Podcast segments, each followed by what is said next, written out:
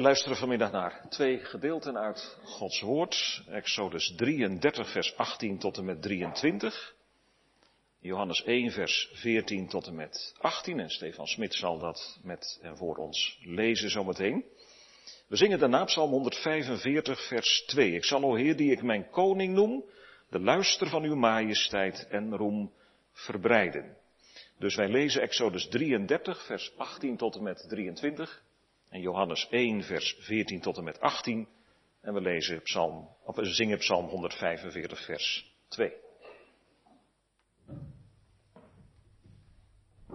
Toen zei Mozes, toon mij toch uw heerlijkheid. Maar hij zei, ik zal al mijn goedheid u voorbij laten komen. En in uw aanwezigheid zal ik de naam van de Heer uitroepen. Maar ik zal genadig zijn voor wie ik genadig zal zijn.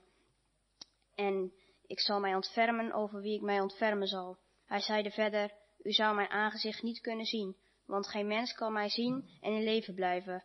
Ook zei de Heere, hier is geen plaats bij mij, waar u op de rots moet gaan staan. En het zal gebeuren, als mijn heerlijkheid voorbij trekt, dat ik u in een kloof van de rots neer zal zetten en u met mijn hand zal bedekken totdat ik voorbij gegaan ben.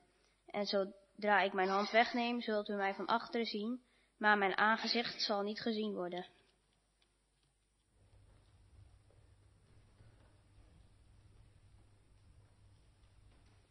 En het woord is vlees geworden en heeft onder ons gewoond. En wij hebben zijn heerlijkheid gezien. Een heerlijkheid als van, enige als van de enige geborene van de Vader, vol van genade en waarheid. Johannes getuigt van hem en heeft geroepen, hij was het van wie ik zei, deze die na mij komt is voor mij geworden. Want hij was er eerder dan ik. En uit zijn volheid hebben wij alle ontvangen en wel genade op genade. Want de wet is door Mozes gegeven, de genade en de waarheid zijn er door Christus gekomen. Niemand heeft ooit God gezien, de enige geboren zoon, die in de schoot van de Vader is, die heeft hem ons verklaard. Thema vanmiddag is on, de zaakjes, zichtbaar. Is God nu zichtbaar of niet? We willen dat gaan bezien vanuit twee teksten. Allereerst vanuit Exodus 33, vers 20. Daar zegt de Heer tegen Mozes, U zou mijn aangezicht niet kunnen zien, want geen mens kan mij zien en in leven blijven. De tweede tekst is Johannes 1, vers 18. Niemand heeft ooit God gezien. De enige geboren zoon, die in de schoot van de Vader is, die heeft hem ons verklaard. Zover. Gemeenteres heren, jongeren vooral vanmiddag. Kun je God nou zien of is die onzichtbaar? Laten we beginnen met een uh, verhaal om er wat in te komen. Misschien weet je dat in het jaar 70 na Christus Jeruzalem helemaal verwoest is door de Romeinen. De Romeinse legers waren gekomen en hadden de stad helemaal onder de voet gelopen. En ook de prachtige tempel van God werd met de grond gelijk gemaakt. Een paar jaar later gaf een Joodse geschiedschrijver in zijn boek over deze oorlog een veelzeggende beschrijving van deze tempel. Hoor maar. Ik zeg het even in de maten van deze tijd voor het gemak.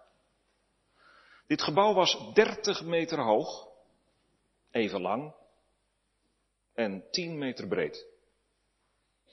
Het eerste deel, 20 meter lang, bevatte drie prachtige en wereldberoemde voorwerpen. De kandelaar, de tafel met toonbroden en het reukofferaltaar. Het binnenste deel van de tempel was 10 meter lang, van het voorste vertrek door een voorhangsel gescheiden. En dan komt er een heel belangrijk zinnetje. In deze ruimte nu bevond zich helemaal niets. Deze ruimte was ontoegankelijk en onschendbaar. Niemand mocht erin kijken. Zij heette het heilige der heiligen. Einde citaat. Let vooral daarop. In deze ruimte bevond zich helemaal niets. Het allerheiligste was leeg. Er stond geen beeld van God in de tempel.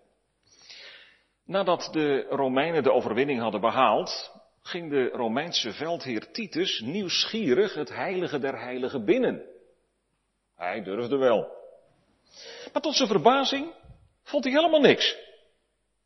En de Romeinen dreven de spot met die merkwaardige Joden die blijkbaar lucht aanbaden. Zij, de Romeinse mensen, die hadden tenminste goden die je kon zien. Hun tempel stonden vol met godenbeelden. Een godsdienst zonder een beeld van je God? Dat is onbestaanbaar. Een beeld vertegenwoordigt de Godheid. Je hebt er houvast aan. Daar is die, daar staat hij. Jongeren, wij hebben een God die je niet ziet. En misschien zeg jij wel, of denk je dat, ja, dat is nou voor mij net het probleem. Mijn ouders hebben het over God en in de kerk gaat het altijd over Hem en ze zeggen dat je moet geloven in Hem en dat je tot bekering moet komen in Hem. Maar ik zie Hem helemaal niet. Hoe kan ik nou een persoonlijke band krijgen met iemand die ik helemaal niet zie? Je weet hè, tegenwoordig kun je appen en chatten. Je hebt zelfs mensen die op die manier verliefd worden op iemand helemaal aan de andere kant van de oceaan, zonder dat ze dus die persoon ooit gezien hebben. Dat gebeurt. Maar zo kun je niet met God communiceren. En dat maakt het voor mij zo lastig, denk je soms. Waar is hij dan? Waarom zie ik hem niet? Kan dat niet? Mag dat niet? Wil hij dat niet? Maar waarom dan niet? Als ik hem nou toch eens één keertje zag, dan wist ik zeker dat hij bestaat. Nou ja, dat gebeurt niet. Hoe kan ik nu iemand leren kennen die ik niet zie? Hoe van iemand gaan houden die zich niet laat horen? Nu, vragen te over. Wij willen samen vanmiddag in de eerste plaats gaan luisteren. Maar het gaat wel over zien. Het thema voor de preek is God zien of niet. Twee dingen. Wij kunnen Hem niet zien. Tweede, Jezus laat Hem zien. God zien of niet? Wij kunnen Hem niet zien. Jezus laat Hem zien. Ja, het zou toch eigenlijk wel makkelijk zijn, hè? Als wij toch een beeld van God zouden hebben, zoals de Romeinen en heel veel andere volken dat hadden van hun goden. Boeddhisten vandaag hebben het dan toch een stuk makkelijker. Zo'n beeldje van de Boeddha helpt je in elk geval om je hem voor te stellen. Nou, maar dat is nou net het punt. Je kunt onze God niet vergelijken met de Boeddha. Als wij een beeld van hem zouden maken, en de Israëlieten hebben dat meer dan eens geprobeerd, zouden wij hem op één lijn stellen met de afgoden. Dus ook met de Boeddha. De Heer zegt zelf, met wie zou u mij willen vergelijken? Of aan wie ben ik gelijk? Zegt de Heilige. Daar is God veel te groot voor. Kijk, een beeld kun je zelf in de hand hebben. Manipuleren noemen wij dat. Manus is hand. Manipuleren is naar je hand zetten. Je kunt een beeld eh, bewerken. Je kunt het vormen naar je eigen opvatting. Eh, je kunt erover beschikken. Manipuleren. Maar dat kan met de Heer niet. Je zou hem op die manier ogenblikkelijk veranderen in een afgod. En daarom horen we ook elke zondagmorgen in de tien geboden. U zult voor uzelf geen beeld maken. Geen enkele afbeelding van wat boven in de hemel is. Maar is het dan niet begrijpelijk dat de Israëlieten toch eigenlijk ook wel graag een beeld van hun God wilden hebben? Jawel, dat is wel heel menselijk. De mensen waren toen ook visueel ingesteld. Wij zeggen dat wel eens van onszelf. Hè? Wij zijn mensen van, eh, van 2021, wij zijn visueel ingesteld. Nou, dat waren de mensen toen ook. Maar al wat menselijk en begrijpelijk is, is daarmee nog niet goed. In het hele Oude Testament merk je dat mensen wel vage indrukken van God hebben gekregen en daar waren ze al zo diep van onder de indruk. Zo groot is de Heer. Maar echt Hem zien? Johannes schrijft in die tekst die we met elkaar gelezen hebben, niemand heeft ooit God gezien. Zelfs Mozes niet. En je weet dat dat was een man die heel dicht bij God leefde. Mozes had er wel om gevraagd. Dat hebben we gelezen in Exodus 33. Als de Heer aan Mozes heeft toegezegd dat hij met het volk zal meegaan door de woestijn, dan ontstaat er een verlangen bij Mozes om deze genadige God te mogen zien. Toon mij nu uw heerlijkheid, zegt hij. En daarmee wordt bedoeld de volle glans van uw majesteit. De glorie van u als koning. Wat had Mozes dat graag gewild? Zoals elk kind van God van tijd tot tijd dat verlangen heeft. Om heel dicht bij de Here te mogen zijn. Hem te mogen zien. Heb je het ook wel eens? En toch, het kon niet. De Heere wijst dat verlangen van Mozes in zekere zin terug. U zult mijn aangezicht niet kunnen zien, Mozes. Want mij zal geen mens zien en in leven blijven. De Heer doet het anders. Hij plaatst Mozes in de kloof van een rots en terwijl de Heer dan met zijn achterzijde aan die kloof voorbij gaat, overdekt hij Mozes met zijn hand. Als ik een vergelijking zou mogen trekken met een parasol, terwijl we eronder zitten en voelen dat het warm is, beschermt die parasol ons tegen de zonnestralen. Nu, Mozes moet beschermd worden. Want, want de glans van Gods majesteit is zo sterk dat Mozes er niet in kan kijken zonder verblind te worden. Zonder verteerd te worden. Alleen maar een glimp van de Heere zal hem mogen opvangen. Alleen Gods achterkant zal hij zien. En dan gaat het nog om iets dat alleen maar op God lijkt. Waarom kan dat nou niet God zien? er zijn ook wat jongere kinderen hier in de, in de kerk vanmiddag en dat heb je misschien ook wel eens gedacht. Ik zou de Heere God zo graag één keertje willen zien. Heel even maar. En als hij dat nou eens zou doen, hè? Als hij nou eens hier naar beneden zou komen, nou, dan zou de hele wereld toch in hem geloven. Weet je waarom dat nou niet kan, God zien? Daar, daar is hij veel te groot voor en wij veel te klein. God te heilig en wij te onheilig. God zo vlekkeloos rein, zuiver en wij zo onzuiver. God en mens in elkaars nabijheid, dat is hetzelfde als vuur en stro. Nou, je weet wel wat er gebeurt als vuur bij stro komt dan valt het stro vlam en er is geen blussen aan. Dat zou er gebeuren. Als wij zomaar, zonder tussenpersoon, in de buurt van de heilige God zouden komen. Dan is het helemaal waar wat, wat het Oude Testament zegt, maar het Nieuwe Testament net zo, precies zo. Onze God is een verterend vuur. Dus God zien, dat kan niet. Dat is uitgesloten. Ook voor een kind van God, zolang we hier nog op aarde zijn. Als de zon schijnt, je gaat naar buiten om een spal in de zon te kijken, nou dan houd je er gauw mee op. Dan zie je alleen maar sterretjes. En zo kunnen wij de maker van de zon, de Heere, al helemaal niet zien. Maar God heeft toch wel eens wat van zich laten zien. Zeker, dat is zo. We lezen over, over visioenen, we lezen over verschijningen van God in het Oude Testament. Die gaven flitsen van Hem te zien. Denk bijvoorbeeld aan de indrukwekkende manier waarop de heerlijkheid, de glorie van God neerdaalt via een wolk op de tabernakel en later op de tempel. Maar God zelf bleef onzichtbaar. Niemand heeft ooit God gezien. Nou zijn er wel eens mensen die zeggen, ja, dat, dat God voor de tijd van het Oude Testament, maar nu is het toch anders?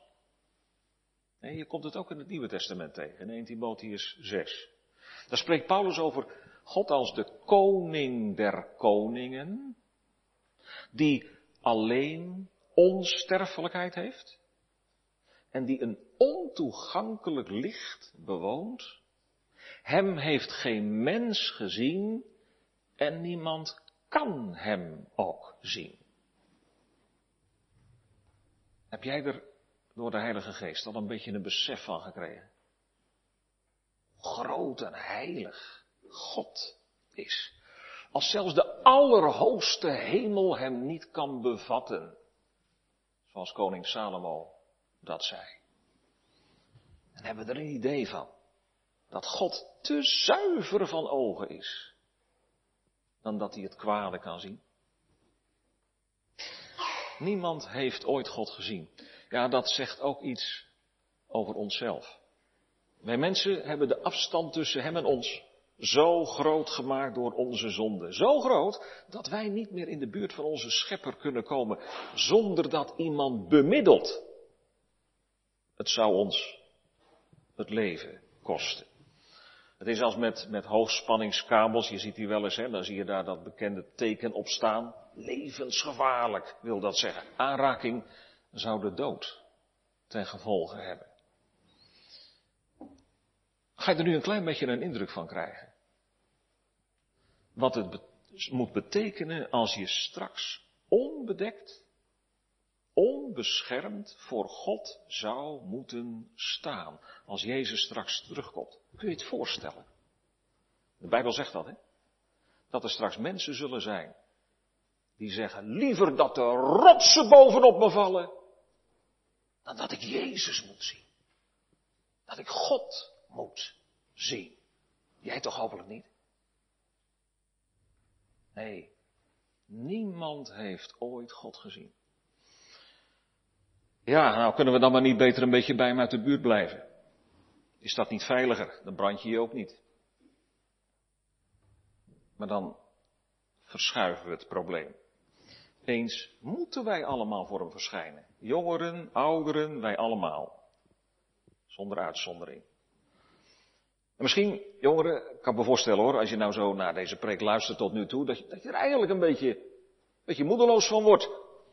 Of dat je een stukje onverschilligheid in je voelt opkomen. Dat je denkt, nou ja, als God dan zo groot is, en zo op afstand is, dan doe ik ook maar geen moeite meer om Hem nog te leren kennen. En een ander denkt, ja, als God dan zo groot is, en zo indrukwekkend, dan bemoeit hij zich in elk geval toch niet met mij. Zou een God die zo groot en zo heilig is, belangstelling hebben voor mij? Klein mensje. Deze aarde is maar een onooglijk stipje in het onmetelijke heelal. Wat stellen wij dan nog voor?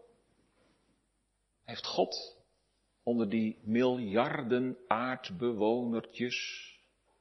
Mij op het oog. Mij, die hij zoals een pluisje van zijn mouw zou kunnen blazen. Zouden wij die eeuwige majesteitelijke God kunnen kennen? Kan er contact met hem zijn? Zou er een relatie met hem kunnen zijn?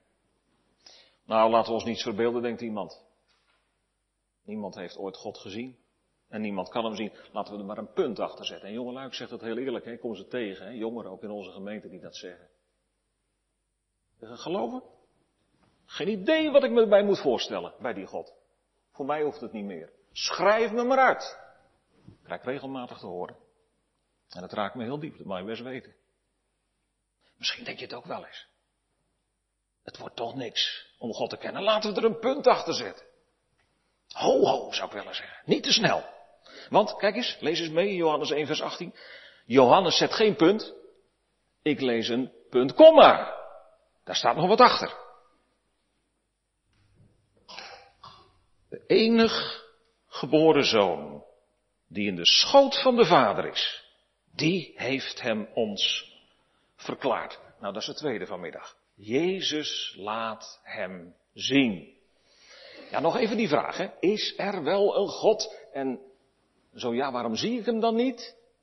Nou, juist als je zit met die vraag, hè, dan is het zo van belang. Dat je nou doorleest en doorluistert.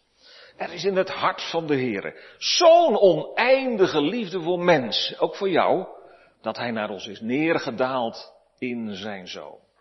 Zichtbaar. Tastbaar. Daar ligt hij. In de kribben. In doeken gewikkeld. De herders zien hem. En een dag of wat later houdt Simeon hem in zijn armen. Mijn ogen hebben uw zaligheid gezien. Kijk eens in de hof van Gethsemane. Daar kruipt hij. Op de grond. Kijk eens naar het kruis. Daar hangt hij. Als een misdadiger. Nee. Zo voor het oog niets aantrekkelijks. Niets goddelijks. Als Jozef en Maria met hem in de tempel komen, zijn er een heleboel mensen die aan hen voorbij lopen. Niks bijzonders. Maar verkijk je niet op hem. En jongeren, dan ga, ik, dan ga ik een zin zeggen waarvan ik echt heel graag zou willen dat je die onthoudt. Dan zou je misschien een heleboel vergeten van deze preek. Maar onthoud deze zin als een kernzin. Deze. Wie wil weten wie God is. Wie God wil leren kennen. Die moet naar Jezus kijken. En naar Jezus luisteren. Nog een keer, hè? Wie wil weten wie God is. Wie God wil leren kennen. Die moet naar Jezus kijken. En naar Jezus luisteren. Wij zeggen wel eens van, eh, van een jongen, hij is sprekend zijn vader. Nou, dat geldt van de Heer Jezus. In letterlijke zin. Hij is sprekend zijn vader. Zie je hem? Dan zie je zijn vader. Een andere manier om de vraag te beantwoorden of ik God kan zien, is er niet. Weet je trouwens dat er een vraag is die, die nog veel dieper gaat?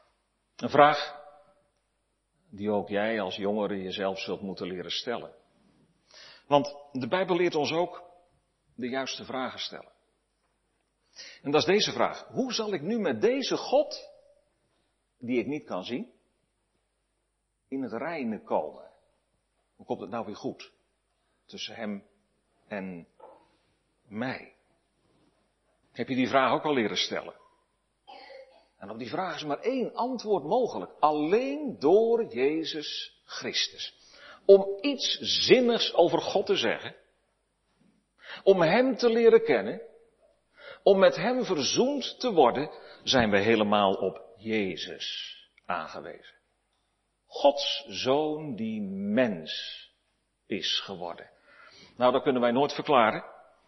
Dat krijgen de knapste koppen nooit klein. En je kunt dat ook niet aannemelijk maken. Hè? Dat kon voor mensen vroeger al niet. Toen waren er ook al heel veel mensen die daarover struikelden. En ook vandaag zijn er mensen die zich ergeren aan dat evangelie. Die zich eraan stoten. Gods zoon die mens is geworden. Geloof jij zo'n fabeltje? Dat past niet in de voorstelling die ze van God hebben. Dan wordt er gezegd met de God van de Bijbel kunnen wij niet meer uit de voeten. We moeten met andere godsdiensten gaan praten op basis van gelijkwaardigheid. We hebben allemaal een stukje van de waarheid in pacht. Joden, moslims, christenen. En laat iedereen hem dan maar op eigen manier dienen. Daar heb je het godsdienstige denken van deze tijd ten voeten uit. En ik denk dat je het wel herkent. Dan is Jezus niet meer de enige die ons God doet kennen. Dan maken mensen zich een God volgens hun eigen voorstelling. En dat is volgens de Bijbel een afgod. Om de enig ware God te kennen zijn wij dus van A tot Z aangewezen op zijn enige geboren zoon. Dan moet je eens kijken hoe mooi Johannes het hier zegt. Hij is in de schoot van de Vader. Het is een hele tere liefde tussen God de Vader en zijn zoon. Zoals een vader zijn kind op schoot neemt en aan zijn hart drukt om zijn liefde voor dat kind uit te drukken. Wij kunnen bij deze woorden ook denken aan de manier waarop twee mensen in het oosten met elkaar eten. Zul je wel eens vaker gehoord hebben, hè? Dan, dan gaan ze allebei op een bank liggen. met het gezicht naar elkaar toegekeerd. En zo liggen ze als het ware in elkaars schoot, om daarmee hun vriendschap uit te drukken. Zo is nu de verhouding tussen God de Vader en zijn Zoon. Mozes zag alleen Gods achterkant. De Zoon ziet zijn gezicht. Ze hebben geen geheimen voor elkaar. Ze leggen hun hart voor elkaar open. Niemand kent de vader dan de zoon. En niemand kent de zoon dan de vader. En aan wie de zoon het wil openbaren, heeft Jezus gezegd. Wil je weten wie God is? Moet je bij Jezus zijn. Om het uit zijn mond te horen en in hem te zien. En hij wil het je openbaren. Hoor je dat goed zojuist? Hij wil het je openbaren. Het voor je openleggen. Er was dus een discipel, die zat eigenlijk met dezelfde vraag, die verschillende van jullie ook wel hebben, denk ik. Heren, toon ons de Vader. Laat ons de Vader nu eens zien. Wat zei de Heer Jezus? Wie mij gezien heeft, heeft de Vader gezien. Staat in onze tekst in Johannes 1 vers 18 ook, dat de Heer Jezus hem ons verklaart. Nou, je weet hoe belangrijk het is als bij ingrijpende gebeurtenissen er oog- en oorgetuigen zijn. Zij kunnen eraan bijdragen dat de waarheid boven tafel komt. Nu, Jezus is oor- en ooggetuige aan vaders hart. Johannes schrijft in hoofdstuk 3, wat hij gezien en gehoord heeft, dat getuigt hij. De zoon heeft hem ons verklaard. Er staat in de oorspronkelijke tekst, hij heeft hem ons uitgelegd. Nou, je weet hoe belangrijk uitleggen is. Stel je voor, je hebt het vak wiskunde en er is iets wat je niet helemaal snapt. Nou, wat is het dan fijn dat er een leraar of een lerares is die het je uitlegt. Zo heeft de Heer Jezus uitgelegd wie God is en wat Hij doet. Wat een genade is dat. Laten we het zo zeggen. Gods Zoon schildert de Heer Jezus uit, stukje bij beetje. En hij houdt niets achter wat wij zouden moeten weten. Hij zet hem zo te zeggen geen pennenstreek op papier zonder dat de goedkeuring van zijn vader daarop rust. Wat de vader hem verteld heeft, dat geeft hij door. We lezen het in hoofdstuk 5. De zoon kan niets van zichzelf doen, tenzij hij de vader dat ziet doen. Want al wat de vader doet, doet ook de zoon. Evenzo. Want de vader heeft de zoon lief en toont hem alles wat hij doet. En hij zegt, mijn zoon, geef dat nu maar door op de aarde, zoveel als zondige mensen nodig hebben. Wat die jongen daar in Nunspeet, anno 2021, nodig heeft in dat meisje, geef dat maar door. En zo komt Christus naar ons, ook naar jou toe, als onze hoogste profeet en leraar. Hij vertelt ons over het plan van God om zondaars te redden. De enige geboren zoon, oor- en ooggetuige aan vaders hart. En dat betekent dat in Jezus God zichzelf laat zien. En wat heeft de Heer Jezus nu, om zo te zeggen, ontdekt toen hij in de ogen van zijn vader keek? Dit. Oneindige barmhartigheid. Mooi woord, hè? Er zit het woord branden in. Gods hart staat in brand van liefde voor een verloren wereld. Hij lag in de schoot van zijn vader, zegt deze tekst. En in de schoot van zijn vader hoort hij het hart van zijn vader kloppen. Kloppen. Van ontferming. Over mensen zoals jij en ik. En wat heeft hij zijn vader horen zeggen? Dit. Mijn zoon, zondige mensen kunnen alleen gered worden als u voor hen gaat betalen met uw eigen leven. En de Heer Jezus heeft gezegd, Vader, ik zal gaan. Ik zal de prijs betalen om zondaars te verlossen. Ik zal tussenpersoon zijn, zodat ze u straks wel kunnen zien. En zo heeft Jezus Gods reddingsplan uitgelegd. En dat doet hij nog steeds. Ja, wie eigenlijk? We kunnen in zijn algemeenheid zeggen, ieder die de Bijbel leest en het evangelie hoort. Niemand die leest en hoort wat Jezus gezegd heeft, heeft ooit nog een excuus. Wij kunnen nooit meer zeggen, wij wisten niet wie God is, wie God de Vader is. Daarom zal de Heer er ook eenmaal op terugkomen. Wat heb jij gedaan met het getuigenis van mijn zoon over mij? Je kunt de uitleg van de Heer Jezus niet voor kennisgeving aannemen. Nee, het gaat erom dat je er, je erdoor laat leiden. Daarvoor hebben wij de Heilige Geest nodig. Hij maakt je ontvankelijk voor Jezus' verklaring. Voor Christus zelf. Bid maar om die geest. Zo leren we God kennen. Door de Heer Jezus. En nu denk je misschien, ja, maar Jezus is niet meer op deze aarde. Hoe moet het dan vandaag? Wel, vandaag staat er een nieuw seizoen van jeugdwerk, van catechisaties. De Bijbel gaat open. En elke zondag wordt het woord van God verkondigd. De Heere die je niet kunt zien, komt op tal van manieren naar jou toe. Zo spreekt Hij ook tot jou.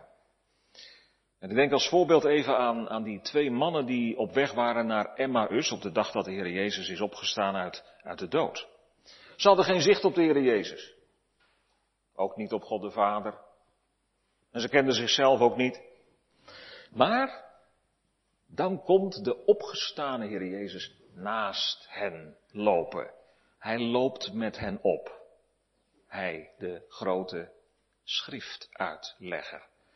En dan gaat hij de Bijbel open doen. Op zo'n meesterlijke manier als alleen hij het kan. En hij begon bij Mozes en al de profeten en legde hun uit. Dan heb je dat woord weer, hè? En legde hun uit wat in al de schriften over hem geschreven was. En wat levert dat op?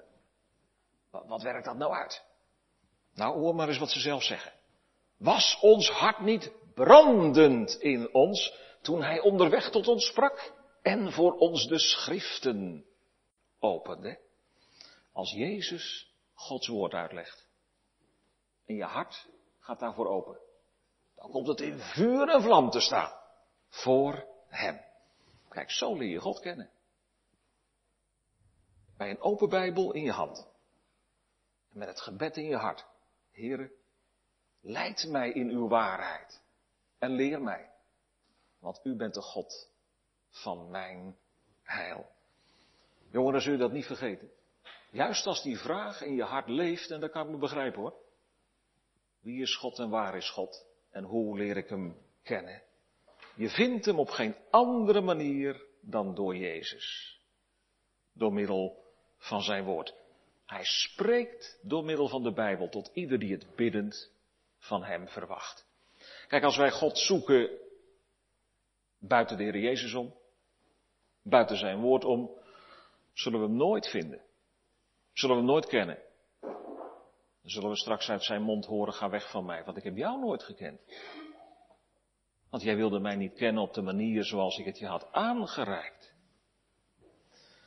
Straks zullen alle mensen die hier op aarde leren geloven, hem zien zoals hij is. We lezen dat in 1 Korinthe 13. Nu immers kijken wij door middel van een spiegel in een raadsel. Met andere woorden, nu is alles nog, nog omhuld, omvloerst. Maar dan zullen wij zien aangezicht aan aangezicht.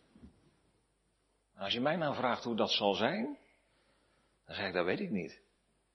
Dat weet ik ook nog niet. Maar ik wil wel de vraag stellen, zul jij daar ook bij zijn? Nu, hier op aarde, heb je nog een verrekijker nodig. Daar kun je het geloof mee vergelijken. Met een verrekijker. De God die je nu nog, nu nog niet kunt zien, komt door het geloof dichtbij. Jezus heeft gezegd, zalig, echt gelukkig, voor altijd behouden, zijn zij die niet gezien zullen hebben en toch zullen geloven. Straks is die verrekijker niet meer nodig.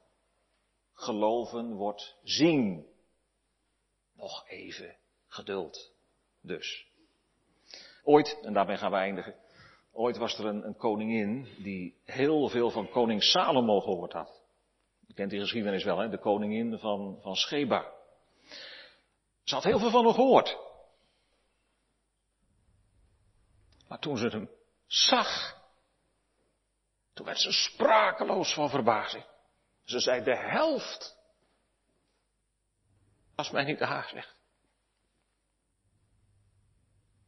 Jongen, ik denk dat het zo is. Als je God ziet, als je de Heer Jezus ziet, straks, dan zeg je, die dominee had me er nog niet een derde van verteld.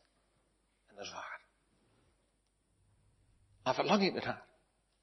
Dan wordt het ook jouw wens, wat we samen gaan zingen. En die wordt dan ook vervuld. Hun blijdschap zal dan onbepaald, dat wil zeggen onbeperkt, en dan staat het er, door het licht dat van zijn aangezicht straalt, ten hoogste toppunt stijgen. God, altijd. Zien. Amen.